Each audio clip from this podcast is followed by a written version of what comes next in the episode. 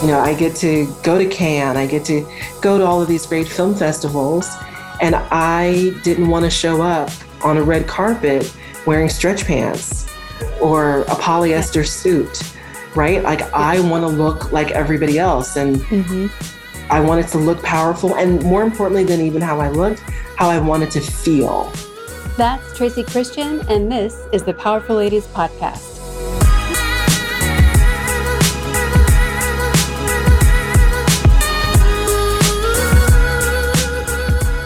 I'm Kara Duffy, a business coach and entrepreneur on a mission to help you live your most extraordinary life by showing you anything is possible. People who have mastered freedom, ease, and success, who are living their best and most ridiculous lives and are making an impact, are often people you've never heard of until now. There are times when you see a woman and you know instantly she's a powerful lady. The clues are in her confidence, her body language, and often what she's wearing. For many plus size women, finding the clothes to show up looking as powerful as they felt has been a challenge. That's what's inspired Tracy Christian, a mega successful talent agent, to create her own fashion house, Sante Grace. In this episode, we discuss how everyone deserves to look great, the power of being your own advocate, how anything you want in life is just a game waiting for you to play, and that the life you want is waiting for you to come and get it.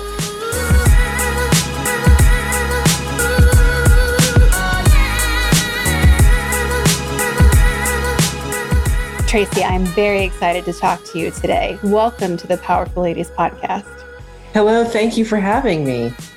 Let's jump right in and tell everyone your name, where you are in the world, and what you're up to. Oh, my name is Tracy Christian. I'm in uh, Los Angeles, California. And although it says it's only 85 degrees, why does it feel like it's 185? It really does today. It's yeah. hot as HE double hockey sticks today. I'm glad I'm not the only one. No, and, and I keep, you know, getting news updates on my phone about how the rest of the country and the world is hanging out at like a cool 110 today. And I'm like, I cannot imagine if this is what 85 feels like today, I cannot imagine what 110 feels like in other parts of the world. Yeah, there's something about the quality of the heat yes. that has changed, you know. Mm-hmm. Um, and I, I, don't know enough about global warming and thermodynamics or whatever, but definitely something is different in the last 20 years. But that's that's something for another podcast. Get a, a powerful woman who who understands whatever that the science would be. Well, um, you know, you are here today because my sister Jordan got to meet you in person. And she was like, You have to talk to this amazing woman. She's a powerful lady. She's great. Her brand's great. Um, so, what is your brand and what makes it so special? Um, are you talking about my brand, Sante Grace? Yes, I am. Oh. I mean, Sante Grace, where do I even start? Like, it, it's about emancipating women. And I know, like, we hear that all, you know, we've been locked up and tied down so long that there are a lot of different brands that say that. But, you know, my experience growing up as a bigger person, you know, but I was always taller than everyone. I developed before everyone also, you know, where I grew up, I was often the only person of color mm-hmm. and always being someone who was different. And one of the ways that it manifests in my life was, you know, I just wanted to look like everybody else. I just wanted to have the same experiences as everyone else. But you can't when you're, you know, in sixth grade and you're five seven, you know, and and you can't or you know at least now you don't have the same experience as everyone when you are a size 26 mm-hmm. um, and i just wanted to end the crying in the fitting room yeah i, I wanted in the same way that my friends who are size four or six they look in vogue magazine and they're like oh my gosh that's beautiful or you know they see a film and the bride is beautiful and they get to look like that mm-hmm. people who are my size historically have not and I said, um, I have money, I can solve that. Yeah. That's Which, what my brand is about. Well, and and you declare it as a accessible luxury brand plus size yeah. clothing, and yeah. you know I think having accessible and luxury next to each other is not something that's often seen. So you know, what do those two words mean to you? Well, look, accessible luxury. Ultimately, for me, luxury means being able to have what you want, mm-hmm. right? Yeah. Not what's available, not what people advise you you should have or whatever. It's being able to have and look the way you want, and that's the option that we, you know, at, go to women and we say this is not going to be the place where you know this you have yet another polo shirt. This is a place of fantasy mm-hmm. and whim. Like if we do a polo shirt, it's going to be made out of cashmere.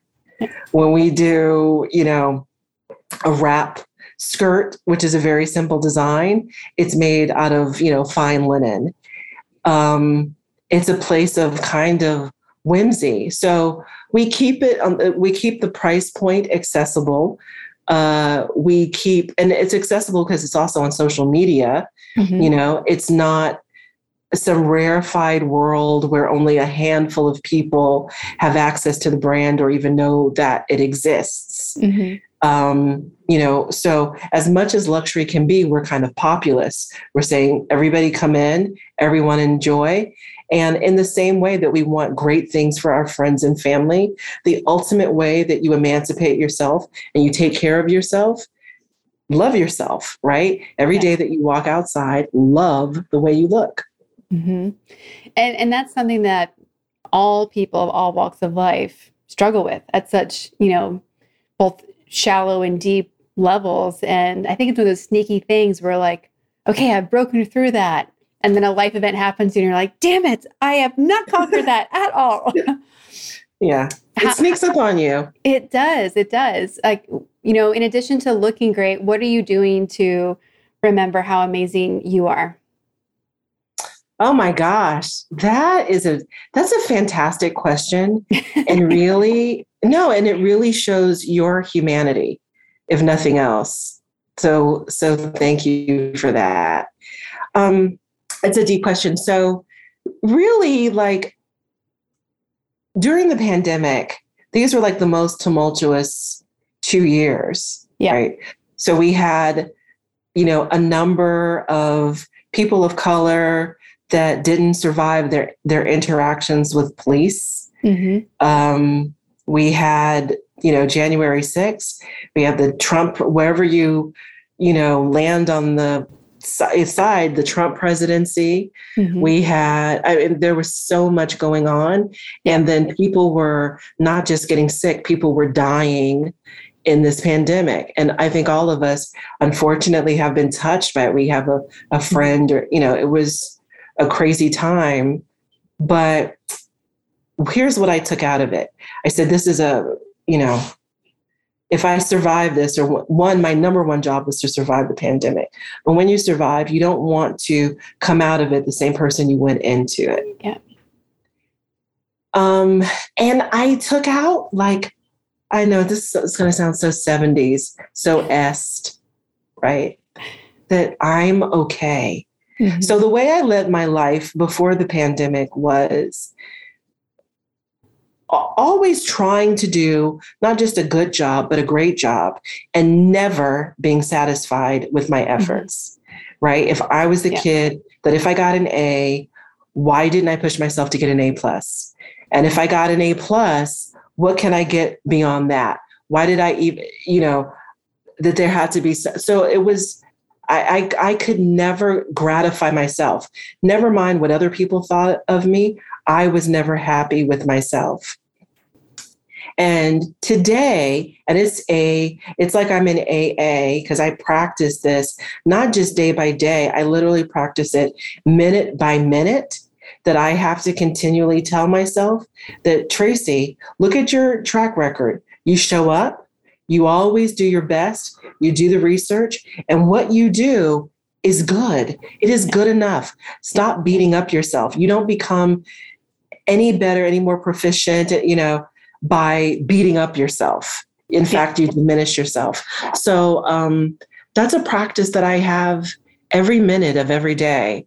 You know, I have those negative tapes running through my head, like a lot of us do. And it's a fight, mm-hmm. you know, not to have them. I don't even know how to shut them off, but like not to have them be the focus of my day. Yeah.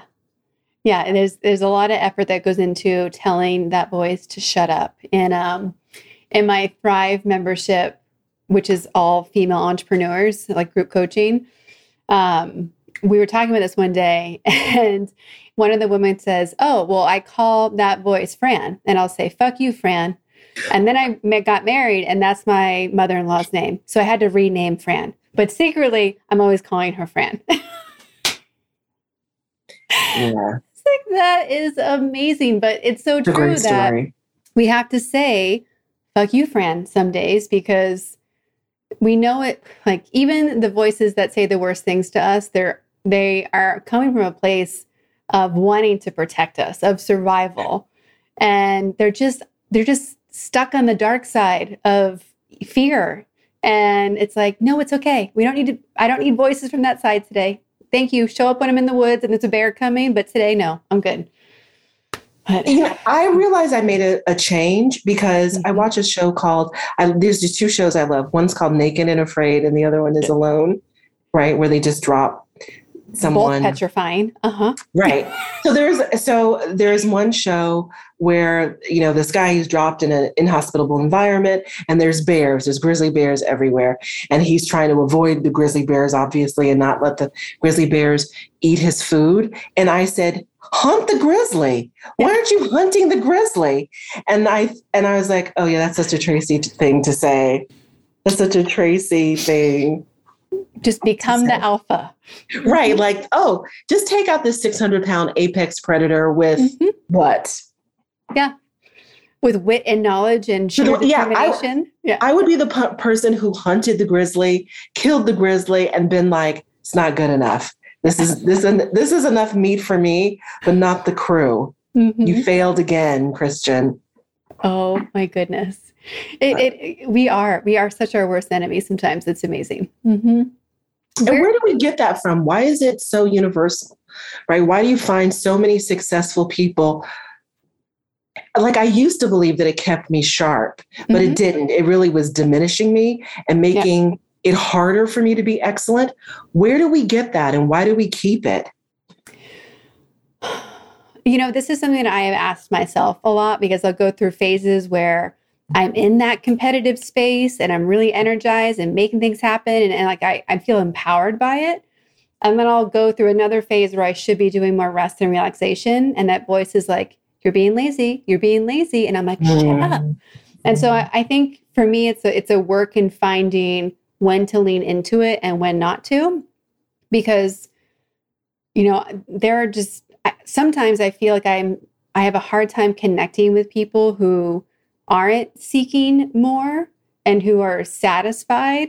Um, also because of you know my story of what satisfied means, and I'm like, is that like really that's what you're going to choose like as good enough? Like you uh, whether you deserve more or you're capable of more. Like as a coach, I get I have to really separate my own personal feelings about what is enough for other people because I'm always like, yeah, but it's this close. Like, or you could just do this and then you'd have this. And they're like, yeah, but I don't want that. And I'm like, well, that's no fun. I'm going to go find someone else to play.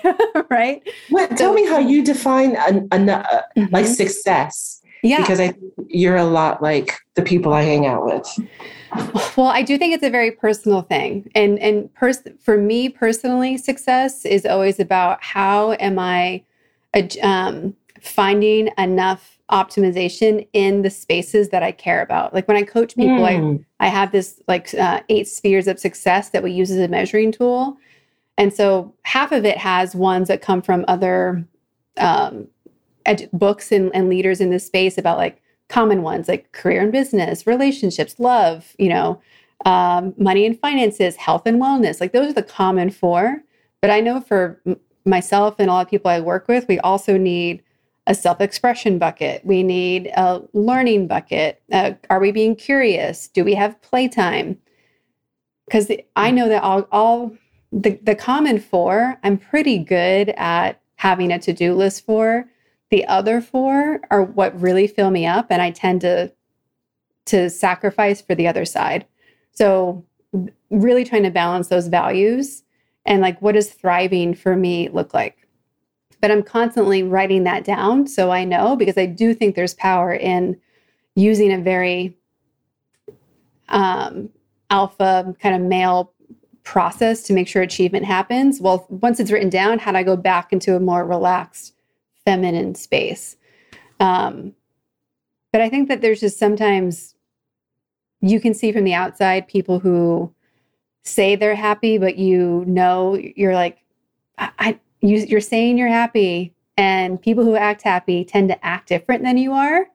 Maybe that's something we can talk about. So that's usually where I'm looking to push people instead of, you know, making a million dollars instead of two hundred fifty thousand dollars a year. Like I don't. That's less of an indicator for me even though I also know the difference between those two is actually very small from an effort perspective if you want it. Sure. Um, but that's it's like selling houses. Same effort mm-hmm. to sell a hundred thousand dollar house yes. as a million dollar house. Yes. Yeah. So that's usually what I'm looking at. Does any mm. of that make sense to you? All of that makes all of that makes sense. Yeah.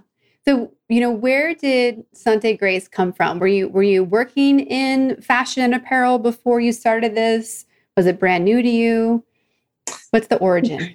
Mm-hmm. No, so the or it starts with my grandmother. I don't know if I told you guys this story. Um, so my grandmother, uh, you know, is from um, Chattanooga, Tennessee, and got married prohibitively young, as they used to do in those days. And you know, like at 25 years old, found herself like with five kids and in a bad marriage and what have mm-hmm. you and she just didn't know how to extricate herself you know so she was praying about it and she had a confrontation with her husband and she told him she pointed to one of the kids and said you see him as soon as he's able he's potty trained i'm leaving you and her husband laughed in her face and said you don't have an education you're nobody you know yeah where are you going? And to a degree, he was right. You know, mm-hmm. there weren't the same level of social services. And, you know, society was like, yeah, the, if your husband cheats on you and still comes home, you're lucky. You yeah. know, uh, and you're this uneducated black woman in the deep south. Sit down, shut up, take care of your kids. And she just she didn't know what to do. So she was um, at church, and there was a she calls her stout. There was a um, maybe it was the pastor's wife or a woman in the church who was complimenting my grandmother on her dress. My grandmother was really tiny, like five one, and she said, "Oh, Grace, you you wear these great clothes. I wish I could dress just like you." And my grandmother said, well, you can dress like me. I made this dress. I didn't buy it. I'll just make you one. I have some extra fabric. And so she made the, the dress and brought it to the church. And the woman paid her for it and said, I love the dress. And, you know, and then when the woman wore the dress to church, more women asked about where'd you get this dress? Oh, I got it from Grace. And so she started this kind of sewing business and didn't realize she, you know, it kind of hit her one day like, oh, I'm making money yeah. And she saved the money, literally putting it under her under her mattress. And one day her husband came home and there were divorce papers sitting on the, you know, banquette and she'd packed up the kids and found a house in New Jersey and said bye-bye. Wow. and um so she raised me with this notion of, you know, being independent mm-hmm. and always, you know, having your own resources, right? Um, so, and my grandmother was the person who taught me to sew. And we would, um, she would make herself a dress, and then we would make one in my size. So we were twinsies, and then we, yeah, we make one for my Barbie doll or, you know, yeah. my little doll. So that was my first foray. I mean, that was hardly fashion, but you know, that was like entry level sewing.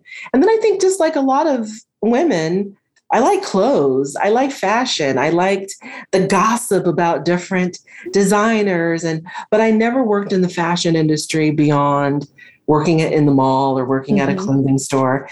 And then I worked for a converter, um, like a textile mill. So I learned a lot about the composition of textiles and dyeing and things like that. Um, and then I always wanted a clothing line. I thought, you know, I, I design. I couldn't find the clothes that I wanted for my career. Mm-hmm. I'm a talent agent, and I have a great life. You know, like the rest of the world is watching the Oscars, and I'm there. Yeah. You know, I get to go to Cannes, I get to go to all of these great film festivals. And I didn't want to show up on a red carpet wearing stretch pants or a polyester yeah. suit, right? Like. I want to look like everybody else. And mm-hmm. I wanted to look powerful. And more importantly than even how I looked, how I wanted to feel. Yeah. Um, and and it's also a weird dichotomy where you're like negotiating a multi-million dollar deal for someone and you can't find clothes that fit like just clothes mm-hmm. that fit you can't find a suit yeah like i'm forever showing up in leggings and a nice sweater you know with a $10,000 handbag I wanted to look the way I wanted to look. The way you felt. The way I felt about myself. Absolutely. So I started designing my own clothes. I found a seamstress and um, started design my own clothes and I got a lot of compliments.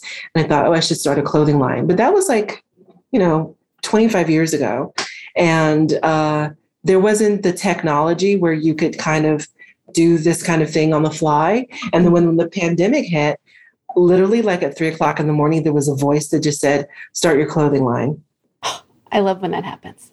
I, I love, right? So Parsons was online. So I got into Parsons and I started attending Parsons online at the same time, starting a clothing line and develop developing a collection.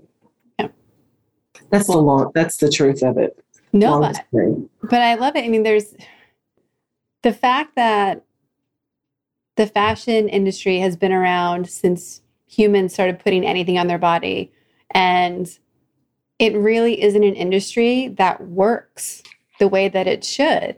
You know, um, any woman who buys clothes off the rack, it is a miracle if it fits you the way it should. Like, you know, having a tailor in your back pocket for women who don't, I'm like, get one, get one, get one, get one. Um, Clothing is about humiliation, even if you're a size four. Yeah. Right? No, literally, like in my business, I won't name the names, but I've represented some beautiful women who, to us all, you look at them and you're like, they have a beautiful figure. Yeah. Right. They're doing Pilates every day. And, you know, my job is to say, like, okay, wear a padded bra when you go to this meeting with Leo. Mm-hmm. And they're like, what? I graduated from TIT. It's not about that. The character has to, yeah. like, nobody's nobody's body is perfect. Nobody's no. body is perfect. And when you walk into, you know, in the old days, Barney's, Saks Fifth Avenue, the designers let you know that. These male designers, they have something in their mind, and that's what they design. And generally, you don't look good in it or fit it without some zhuzhing. Yeah.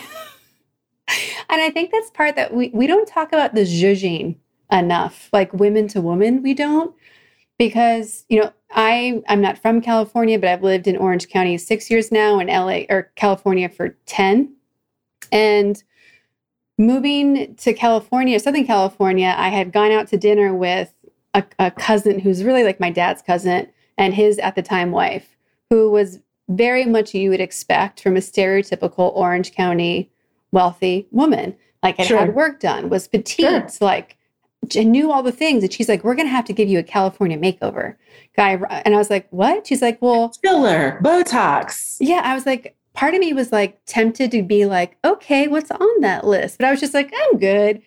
Um, but it's it's so interesting to to know that no matter where you are in the world, there are these things that women are doing that are allowing them to look great whether it's you know just simple things like wearing sunscreen and going to bed early to you're like wait how old are you how did you make that happen You know, thanks. Like, yeah, and nobody exactly right. Nobody tells men like you need your full eight hours or mm-hmm. use salicylic acid or right. They yeah. get to just show up in the world. Look, and I'm sure they have their thing too a bit, mm-hmm. but they get to just show up in the world. Yeah.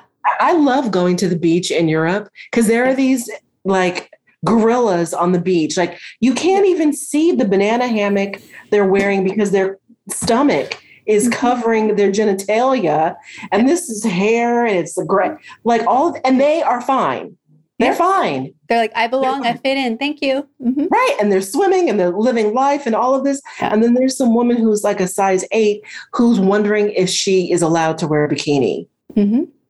yeah are you insane like yeah I, I don't know like those are the things that we have to change it, we do, and I think it's also it's it's like to remember to share that information, but also not to be afraid to ask. You know, I think also in in entrepreneur circles or even in professional circles, we get it's a it's a no no to ask like, what are you charging or what are you making? And we had a, a whole um, workshop for creatives, mm. and everyone agreed we're going to talk about what we're charging because the more you know, the more you can do something with it. Either figure out how to make your services worth that?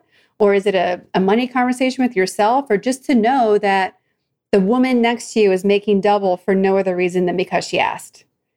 And it's like, there's just these things that shouldn't be taboo to talk about if it's making everyone happier, more successful, more fulfilled. And we don't need to, um, not like, we need to keep it to ourselves because why? Well, because we're afraid, right? We don't want to. Mm-hmm. We don't want to make waves. Again, the, the the pandemic has actually been, you know, excellent for me. Like now, I feel like I really show up in my mm-hmm. life, and I'm honest, and I ask questions that I never did before, mm-hmm. and I do my best, and I recognize, and I'm like, oh, that's great. Yeah. That, like I'm I'm happy with myself, and what could we do if girls started out like at eight years old? If yeah. we could, you know, like as soon as we were hitting puberty or 13 or whatever, if we could feel that way about ourselves, mm-hmm. if they didn't look at, you know, a Britney Spears and like, why, why is it my stomach concave? Yeah. It, someone was asking me recently who I admired growing up from a female perspective, and I realized all of my female heroes as a kid were fictional characters. and I didn't even realize it because I'm like, I just didn't think about it at the time. And I was like, oh, Babysitters Club and Nancy Drew and Jem and the Hologram. Like they all happen to be teenagers running businesses. So it's no surprise what I'm doing today.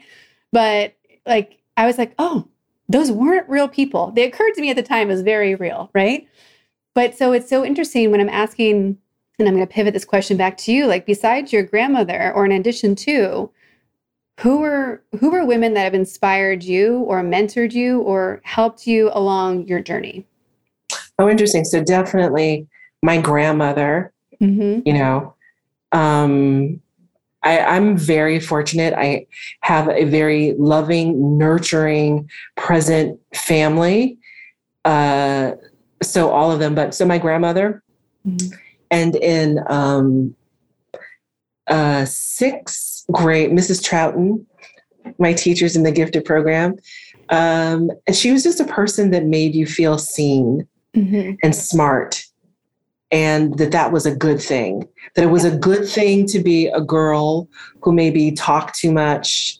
Or read too much, or had too many opinions.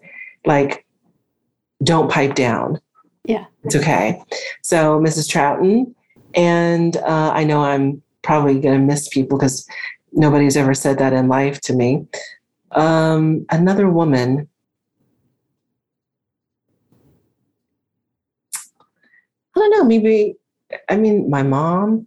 Yeah. I don't know, but my grandmother really stands out because life um what's that What's that movie? A Beautiful Life.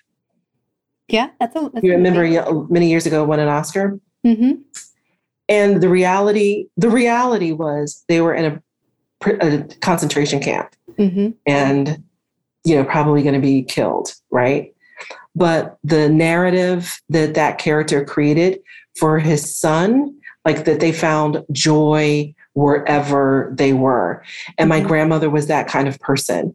So I never realized, it wasn't until I was an adult that I realized, like, oh, she didn't have much of an education, or she somehow put people through college and bought a house by being a bathroom attendant, like yeah. the lowest of the low.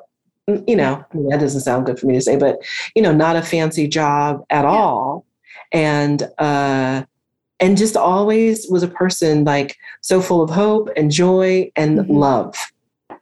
And and I that just takes so much character.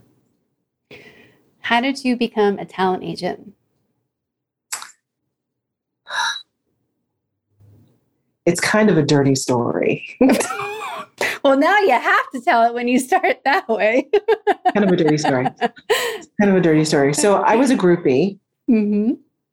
And when I came home from being on tour, I'd exhausted my college trust fund and couldn't move home so I had to support myself and I had to finish school. So I started like a really schlocky modeling agency to put myself through school. But we made money. I made money.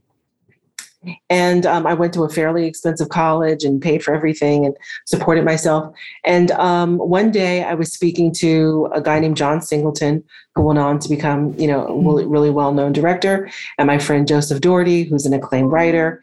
And I said to them, like, what do you guys think I should do for a living? Like, this modeling thing is not for me. I feel mm-hmm. like one step removed from being a pimp. Like, as soon as I finish school, I'm out of this. And uh, John said, Yeah, you should either be a madam or an agent. Because they're all just one degree away. Yeah. Just one same same job, right?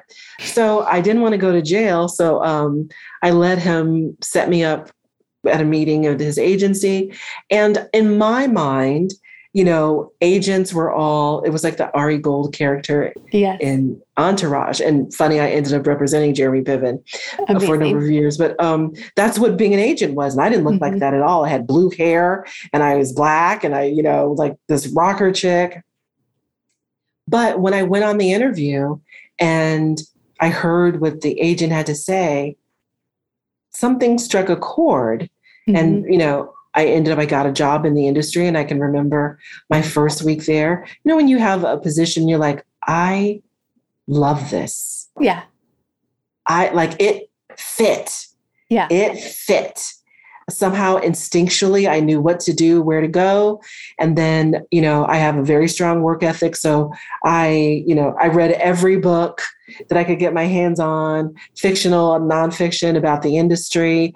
I was the person, I think I was making $400 a week you know and still i you know was going out to lunch every day with people and i would just cold call like i'd read an article someone would be interviewing ron meyer who was the head of you uh he was a was he still an agent at caa or was he at NBC then I can't remember. And he would say like, "Oh yeah, you know, I want to be supportive of young people." And I would just cold call him. "Hey, let's go to lunch." You know, I'll take you to the to the Ivy, and he's like, "Who? Who's this person?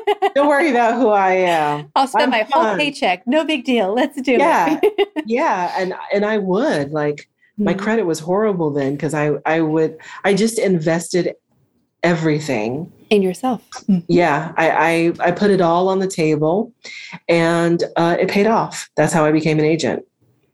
I love that. No, it's it's there's moments in life when you know, and I and I really appreciate that your story keeps bringing up these moments when you knew, like it was time to start the clothing business. It, this was the role for you. Yes, call that person. You know, is that listening to yourself? Is that something that you were is that how you were born? Is that what you've worked on? How have you had the courage and maybe sometimes the audacity to be like, I can do it. Let's try it? You ask very good questions. They're very deep. I want it to be very linear, and you are just digging in there. and I'm like, I'm not giving. Usually, I can speak in sound bites. I feel like I'm all over the place. I don't know how this is no, going to be edited. You're doing amazing. Yeah.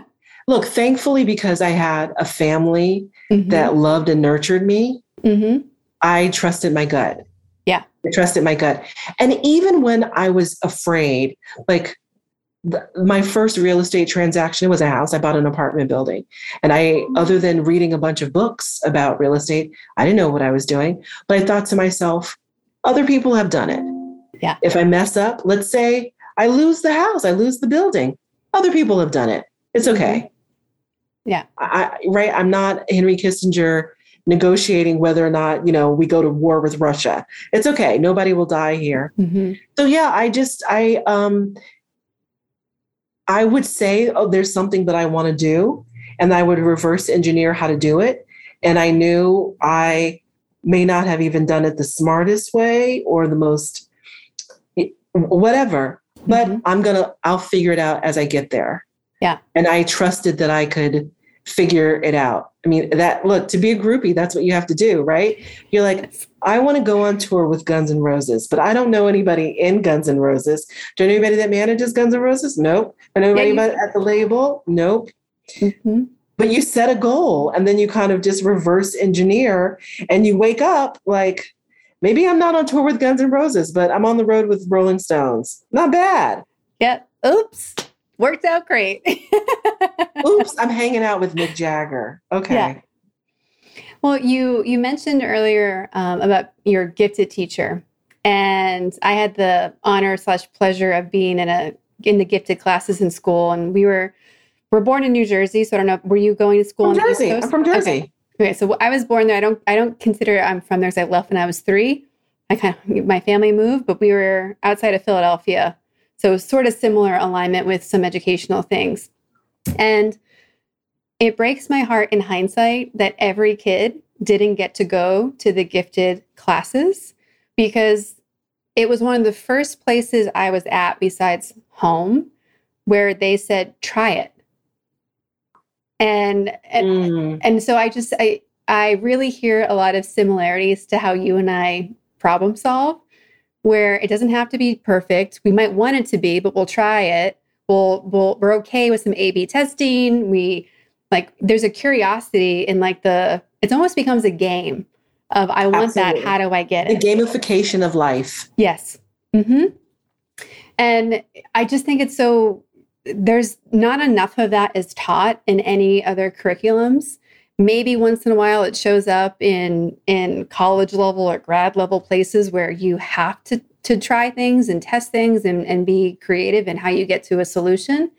But it's not encouraged enough, I don't think. And it, it breaks my heart that there aren't more people who are asked that question because I I don't the I, I don't really know how I ended up in that class.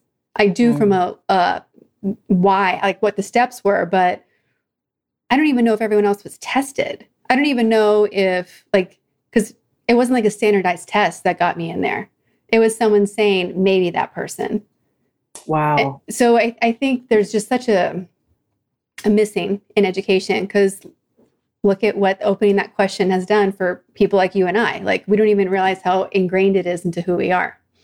hmm Look, I got into in San Francisco. We called it the GATE program, gifted and talented, and whatever. And um, my mom had to fight to get me an opportunity to test. Yeah. So when when I was in New Jersey, I went to parochial school. So of course I was a little ahead Mhm. when I got to San Francisco and went to public school.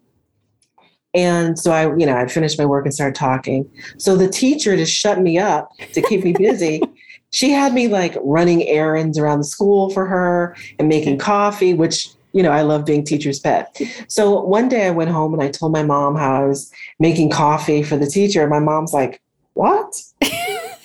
you know.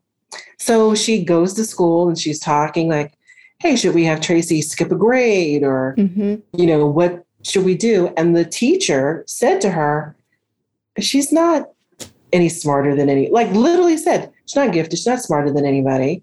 She just reads faster than everyone. And my mom said, okay, you know, you're the expert, but maybe we can have her test for this program. If she fails the test, no big deal. She Mhm. passes it, you know. And the teacher said no. And um, Frustrating. so frustrating. And I will always, I mean, my mom is like unstoppable. You know, she's one of those tiger moms. Um, my mom went to the Board of Education and demanded that I'd be Mhm. allowed to take this test. Yeah. I took the test, I passed, and, you know, then was in the gifted program. And then they had to just deal with all my anxiety. But it, it, the, the self advocacy is, I think, that other piece. And, you know, I'm I'm so fascinated by how people became outliers, how people became exceptional. Malcolm Gladwell has that book, and it, it touches on it briefly. But there's so many um, choices people make every day to move them into a space that maybe they wouldn't have belonged or didn't belong, and sheer determination, of course, is one of them, right? But that the self advocacy p- place and having other people doing it for you before you can do it for yourself, it, it, it's it, it's the original. If you don't ask, you can't get. You know, that people get you get what you negotiate, not what you deserve. Mhm. And look, and when my mom was going through that process, I was I was a little kid, but I wasn't supportive of her. I Right. wanted to like, you know, this is Mrs. Whatever, leave her alone. Don't, you know, Yeah. But once I got into the program, that was the first time that I saw, oh, the establishment or the administration, they're not always right, Mhm. right? Like just because it's there in black and white doesn't mean that it's correct. Yeah. And, you know, that opened up a whole world for me. Um, yeah, I just, I always felt free. Like once I identified something that was interesting to me or something that I was curious about, Mhm. it seemed very natural to follow it. Like, you know, as a teenager, I'm curious about this band. I think this guy is cute. It's not enough for me to to play the album because we had albums then. I want to know more. Yeah. Right. I, I want to be as special to them as they are to me. How do I make that happen?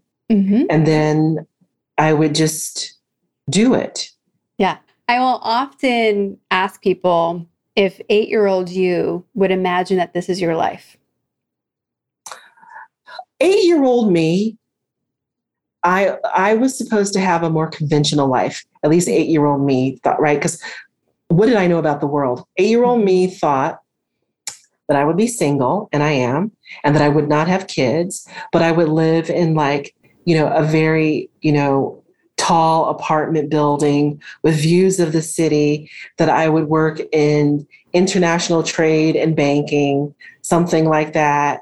Um, and that I would be on the board of the Philharmonic or or something like I, that's what I thought of myself like you know as a kid that I'd be wearing you know, like a power suit Yeah. and you know be a contributor in the city and um, 80s boss lady. Yep. Yes, 80s boss lady, right?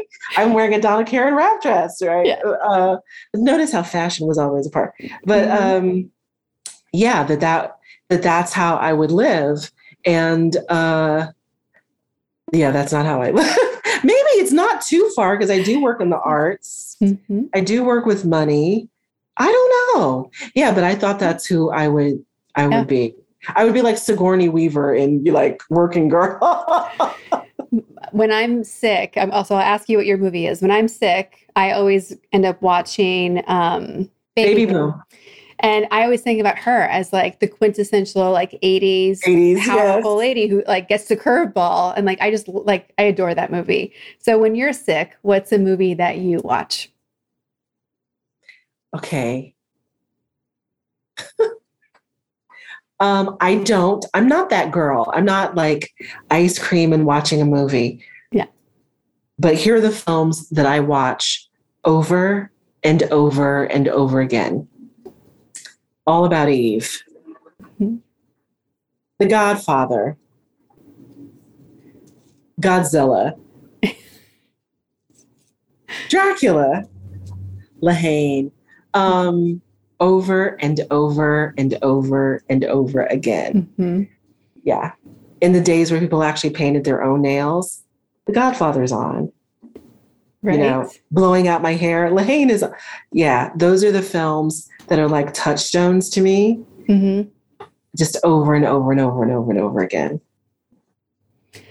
What makes you most proud about your journey so far? That I try to hold space for women. I recognize like one day I won't be here. And when I'm not here anymore, what value did I leave behind? How did I make it easier for the next generation? And um, I think part of my obligation, particularly in entertainment, is to be visible, to show you know other black people other women you can do this and you can operate a business at this level and operate in in integrity yeah. it doesn't need to be about me pulling the knife out of my back to stab somebody else with it like we don't do that at our agency. There's no screaming. There's no you know um and it's like that's what we've been trained that business is you know that you've got to be ruthless. And and i just say like you actually don't have to do that. I make a lot of money. I've made great careers and i have not screwed anybody.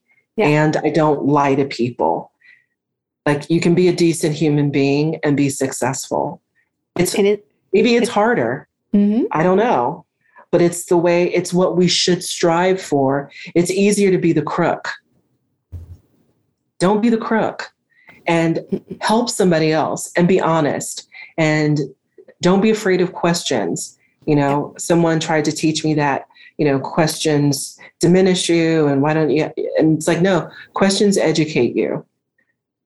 And questions build coalitions and allow people to trust you.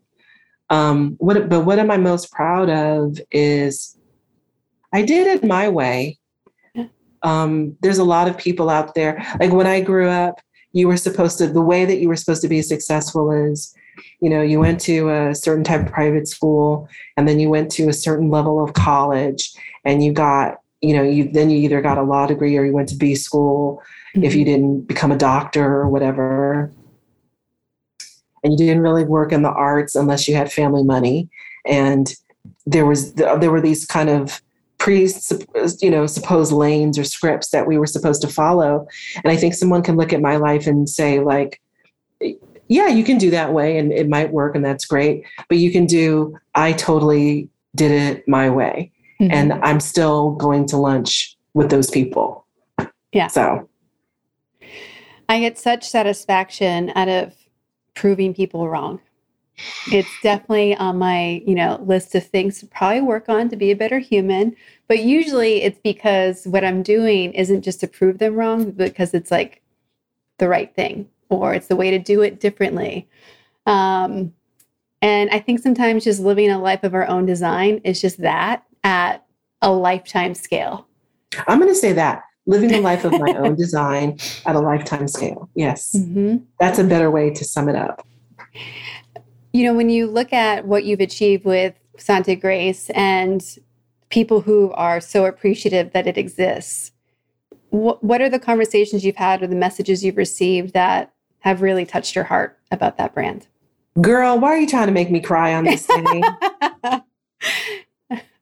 You're allowed to. People have cried before on this podcast. So, oh my God, literally, you have women saying things like, Look, I had an experience. My mom, a few years ago, she had a high school reunion, and she didn't. She ended up not going to her high school reunion.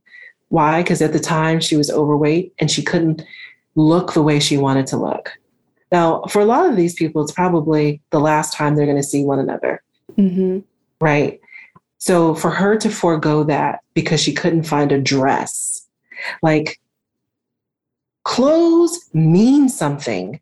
Yeah. Like when they say, you know, it's not about appearances. No, no, no. It is about how you show up in the world, especially when you don't have a choice. Yeah. Um, so when people tell me that like they got the promotion, right? Like that wearing this outfit gave them the courage to get the promotion, or they really wanted to start dating again, but they didn't feel sexy. They felt like a, you know dowdy or whatever. And they found some grown up clothes that allowed them to feel like a woman to feel desirable that some that to feel like a creature that someone else might want to take care of or spend time with. Um, and that they didn't feel like I also have a lifetime of walking into a store and always looking at what's the largest size. Mm-hmm. Right. That's where I start. What's the largest size? Oh, okay. They don't have anything that fits me. And people having the experience of coming to our website and that things are too big. So women saying, yeah. in my life, nothing has ever been too big for me. Um, yeah there's something re- that you might find really weird I, you know is we make um, we use silk a lot and um, i if i had a dollar for every woman who said that she's never worn silk because they don't make silk they don't use silk in plus size we might get a really nice poly but yeah. no no silk and you know women being like look i'm 37 years old and it may not seem like a big deal but it was great that like i had on a beautiful silk dress mm-hmm. It meant everything but oh what actually is inter- even as interesting to me is the people of negative comments about Sante Grace. See, you've got that prove people wrong thing too. Uh-huh. I, de- I definitely do. the people who are like, how dare you? This is too expensive. How dare you? Um, you know, you're encouraging these women to stay obese. And I just say, like, we can agree to disagree on the like, you know, fat acceptance or whatever. Mm-hmm. What does she wear today? If yeah. she's a size 24 and yeah. you're advocate like she's got to lose weight, okay, whatever. What does she wear on Monday? Mm-hmm. Right? What does yeah. she wear on Tuesday? She's not losing 65 pounds in a week. Her job so, interview is tomorrow. How do right. we fix that problem? does, she, does she just lie in bed until she gets smaller? Like, I, like the people people are really angry about clothes. I get mm-hmm. emails, messages all the time. We have a caftan that's $400, 395. It's 100% Italian silk, you know, whatever. I get so many emails about that damn caftan. Mm-hmm. Why is this so expensive? This is ridiculous that you think these, you know, fat people make less than skinny people, that you would charge this. Yes, yes, yes, everything. I I'm like, why do you care? Let's say nobody buys it. Why do you care? Well, and even if we just do a price to price comparison, you can buy a TV or you can buy this. You choose.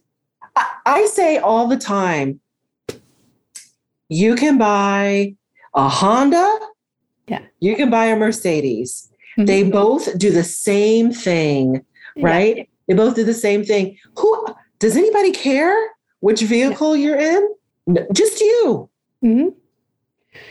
And I mean, I've seen statistics about how, you know, at this at the C-suite level, people who are taller, people who are married, people who are in better shape make more money.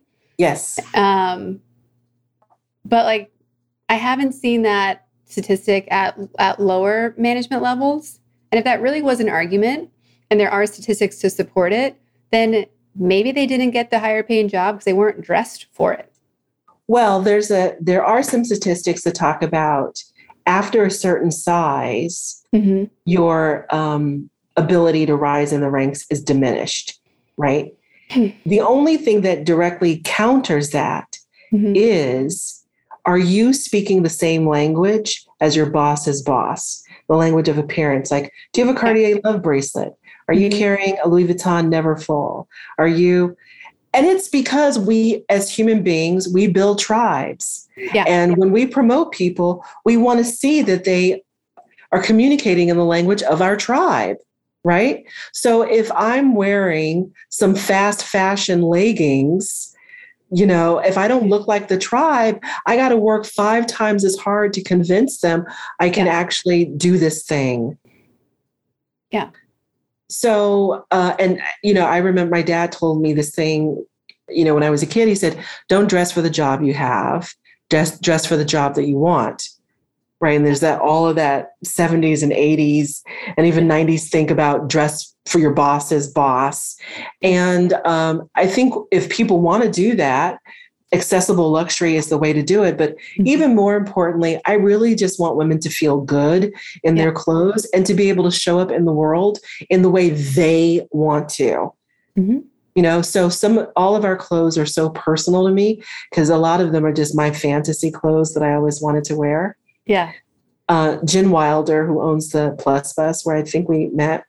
Uh, she was my first product product manager, and you know we were working on things, and she says to me one day, "Are we going to have any blouses? Are there going to be any tops in this line?" And I said, I don't know. They, they could just wear a a t-shirt. And why? Because I'm a tall person. So all my life I've had trouble finding pants right? Yeah. so i was like and then we're going to have these type of trousers and this yeah. jacket and the sleeves are going to be like this. I don't have i don't have a problem finding tops. So i wasn't designing tops. I was like you can get tops anywhere. Go to Saks you can get tops anywhere. Mm-hmm. i had like you know 10 patterns for different pants. Yeah. But not anymore. Now we have a more realized line. Well and it's you know the I worked in product for 20 years and it's like one of those things where you start and then you're like, oh, well, and we can add this and we can add this. And the hardest part of running a brand is the SKU creep and like, okay, we gotta, we gotta rein it back in because I know Pareto's curve, even though we love it, we gotta hold on. Like it's what ends up on the drop floor is like the hardest, most crushing part of getting the power to create things that you want because you want it all. Ah. It all had a reason. Don't even say it like you're the, gro- yeah. the ghost of Christmas past. I never want to drop anything. I'll develop it. Yeah. And then I like cost it out and it's like like okay, we can't do that just yet. like, I don't care. Oh my god. My mom, I have a video of my mom asking me where her furs are. And I'm like, because I wanted to have fur in the line. So I went to my aunt who wasn't paying attention and to my mom, and I took their furs and reworked them so that we could offer fur in the line. I'm bad. yeah, it's well, and there's there's so many there's so many things that intersect within fashion all the time. So I'm, you know, it, it really is a thing. Once you start, you can't stop. Like there's accessories, there's shoes.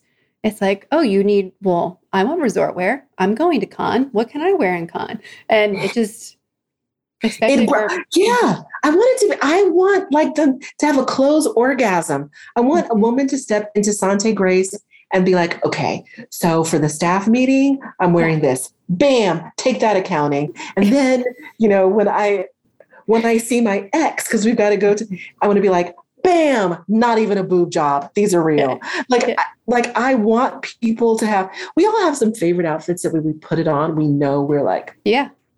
Right. And I said, I want to have a closet full of those outfits, mm-hmm. not just one or two, a closet filled. And then I talked to my girlfriends and said, like, what makes you feel yeah. that way? What makes you feel like you're getting the raise? And then that's what we created. I did a video recently where I was asking, you know, everyone, whoever was listening, all five people, you know, when do you ever skip working out because you look cute that day and it's not that you have to go for drinks, the outfit does. Does anyone else do this? Because I did it a few weeks ago. I was like, no, no, the outfit has to go out. Like, I don't need a drink, but it'd be a shame if this outfit never left my house. Mm-hmm. Oh, I do that with makeup. Yeah. Um, myself and my client Mona, if we get our makeup done and lashes mm-hmm. and everything, it's like, how do we? It's disgusting. Like, how do yeah. we keep this makeup look? And how many people can see that we got to go out to drinks? Yeah. We got to, like, I can't just do whatever event we're made up to do. Yeah. No, no, no. We got to be all over LA. The windows got to be rolled down. People got to see. Look at the look. Yeah, Thank this is not every day. We got to go. This is not every day. Look, mm-hmm. there's no freckles. There's no right. There's like, yeah, yeah. Um, I never no. My favorite workout and the only workout I do, other than walking up and down my stairs, is Pilates, mm-hmm. which I am obsessed obsessed with, and I'm horrible at. Do you do reformer or mat Pilates? Both. Mm-hmm. Both, girl. Tracy is on the Cadillac. I do floor work. I love it. And I'm like competitive. Look, come on now. This is the real me. Right. And I'm competitive. And my instructor's always like, who are you competing with? Like, me yesterday, me tomorrow, me in two weeks. Yes. Yes. how many reps I'm able to do, how quickly I'm able to get through the routine. She's like, yeah. Pilates is not about that. I'm like, I don't know, but I am. See, I challenge that. When people say that in yoga, I get it because it's about a practice and not about winning. But Pilates comes from the world of ballet, which is that- so competitive. Yes. Yes. There's no Thank Zen you. in Pilates. So nice no. try, instructors. No. Nice try. No. You wouldn't make a reformer if Zen was involved in that practice. Honey, first of all, it looks like a um, Middle Ages torture device. Yes. Mm-hmm. I'm not sure that it isn't. I, know. When you hear the words powerful and ladies, what do they mean to you individually and do they change when they're put together? Oh, interesting yeah, they definitely change when they're put together. When, you know, look, I think I have that kind of male thing like powerful is big, strong, mm-hmm. whatever. And then when I hear powerful ladies, immediately I think of breastfeeding. I think of, you know, I, I don't have any kids, but I look at how busy and full my life is, and I think, how on earth do these women particularly like whether they're single women married or whatever navigate having a partner having a child? And that's a physical emotional and spiritual yeah.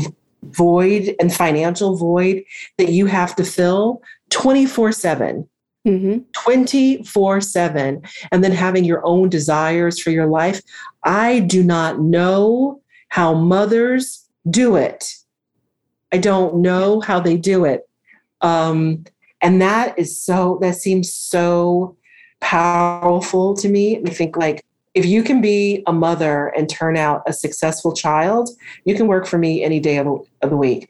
Negotiating yeah. a $5 million deal is nothing compared to, yeah. you know, getting a seven year old in the right school and doing homework yeah. each night yeah let alone making them eat vegetables. Yeah. And you making the vegetables, right? That you bought them and then you actually made them. They didn't just go bad in your refrigerator. And then yeah. you convinced, like, that's like, I'm not BSing, like, that's the alchemy. That's the. Mm-hmm. Yeah. I thought like I learned um, the secret code of how to be successful when I went to a friend's house for um, our client's house for a coaching session. And her housekeeper was there and she was chopping vegetables. So they were all pre cut. I'm like, wait, you can delegate that task? No one told me about delegating this task. That is instantly going on the list. And she's like, yeah, it's, it's how I stay so healthy. It's already pre chopped. I'm like, okay, more people need to know about this. Going back to what we were saying before, like the secret code of women, like that needs to be in the book because the secret, the, the secret code of women and the sisterhood of women, right? Yes. So mm-hmm you know like in the in the black community you always have and probably other ethnic communities you always have a bunch of aunties yeah and you know and i'm sure like when your mom is just at her wits end when she's about to pop your head off your neck you know suddenly you're having a sleepover at auntie's house. Or you know auntie will take you back to school shopping. But there's always this this community of women supporting one another you know mm-hmm. and or people that my mom would do laundry with or you know go shopping with. And we really have to get back to that. Like that's what we have to do in the workforce as well. These young women should not be operating on a silo. You should be and whether you believe in the like and in the, the bible it literally says like the older women are supposed to teach the younger younger women. Like you should have three or four homegirls who at the same level at you where you can let off steam. You should have two older mentors that are, you know, giving you the story of their life constantly and helping you navigate. And you should be bringing up some little snot nosed brat, right? Like that's how we move business forward. Mm-hmm. Not yeah. like not trusting the next woman, woman. And no, they're going to fail you. These women are going to fail you. They might sleep yeah. with your boyfriend. They might not keep your secrets.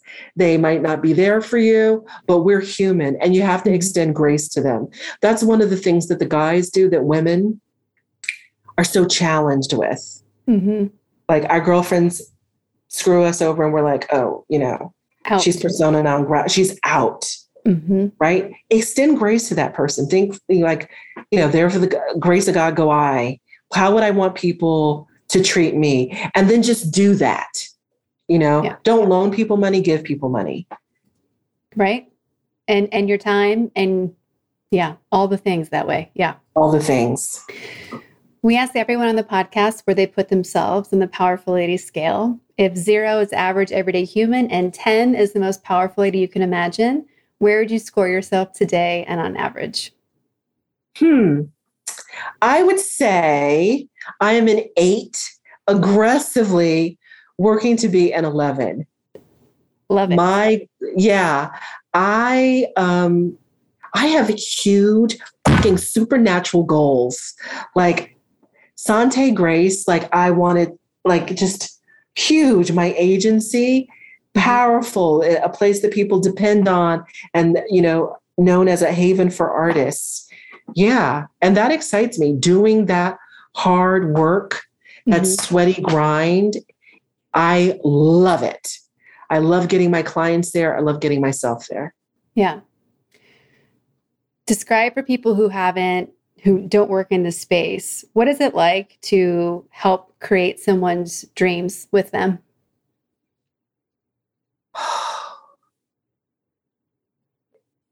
It's it's a gift from the universe. Mm-hmm. Achieving my own dreams feels good. Helping someone else achieve theirs, it's the reason that we're all here. Yeah. Period. When you do that, the universe bows to you. Like that's truly how you get ahead. Like I said, one day we're not going to be here. What is the legacy that you leave behind for your community, mm-hmm. for your family, that's the question that we have to ask. That's what the work is about. And mm-hmm. actually, that's where the fun is too. Yeah. Yeah. For everyone who is now in love with you and wants to support your brand and you and be a part of it, where can they find you, follow you, and support you? So, um, if they're interested in following me as a talent agent on IG, they can follow us at TCA MGMT. And if they're interested in seeing my clothes, which you'll love because the clothes are fly, you can follow us on IG at Sante Grace, which is S A N T E G R A C E. Love it. We've also been asking everyone this year, what do you need? Because this group is powerful and connected and likes to make things happen for each other. So, what do you need? What are you wishing for? I love you. This podcast. oh my God. It's Nobody true. ever asked me what I need. I don't know. I don't think anybody has ever asked me what I needed. It's yeah, it's a powerful question that they don't usually ask boss ladies. Mm-hmm. You know what? What I need is a tribe. Okay. What I, yeah, what I need is a tribe. Like I'm there for people. I need a mm-hmm. tribe of people who'll be there for me. Yeah. That's a great need. All right. Good thing you're on this Powerful Ladies podcast. There's a few other powerful ladies that might want that too. Um, great. It has been such a pleasure to talk to you. Um, thank you for the space that you're creating for women to feel great and look great and to exemplify who they are on the outside so it shines out to everybody else. Uh, thank you for helping make other people's dreams come true and chasing your own along the way. Um, and just thank you for your time today. This has been such a fun conversation. I really appreciate it. And thank you. This was completely different than I imagined. And you guys are doing such powerful work. I hope everyone not just watches the podcast, but really studies it because you're doing great work here. Thank you.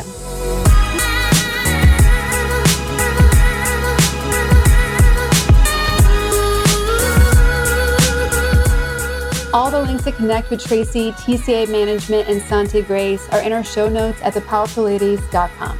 Please subscribe to this podcast wherever you're listening and leave us a rating and review. They're critical for our podcast visibility and getting us in front of more people like you who would love to hear this episode. Come join us on Instagram at Powerful Ladies. And if you're looking to connect directly with me, visit karaduffy.com or kara underscore duffy on Instagram.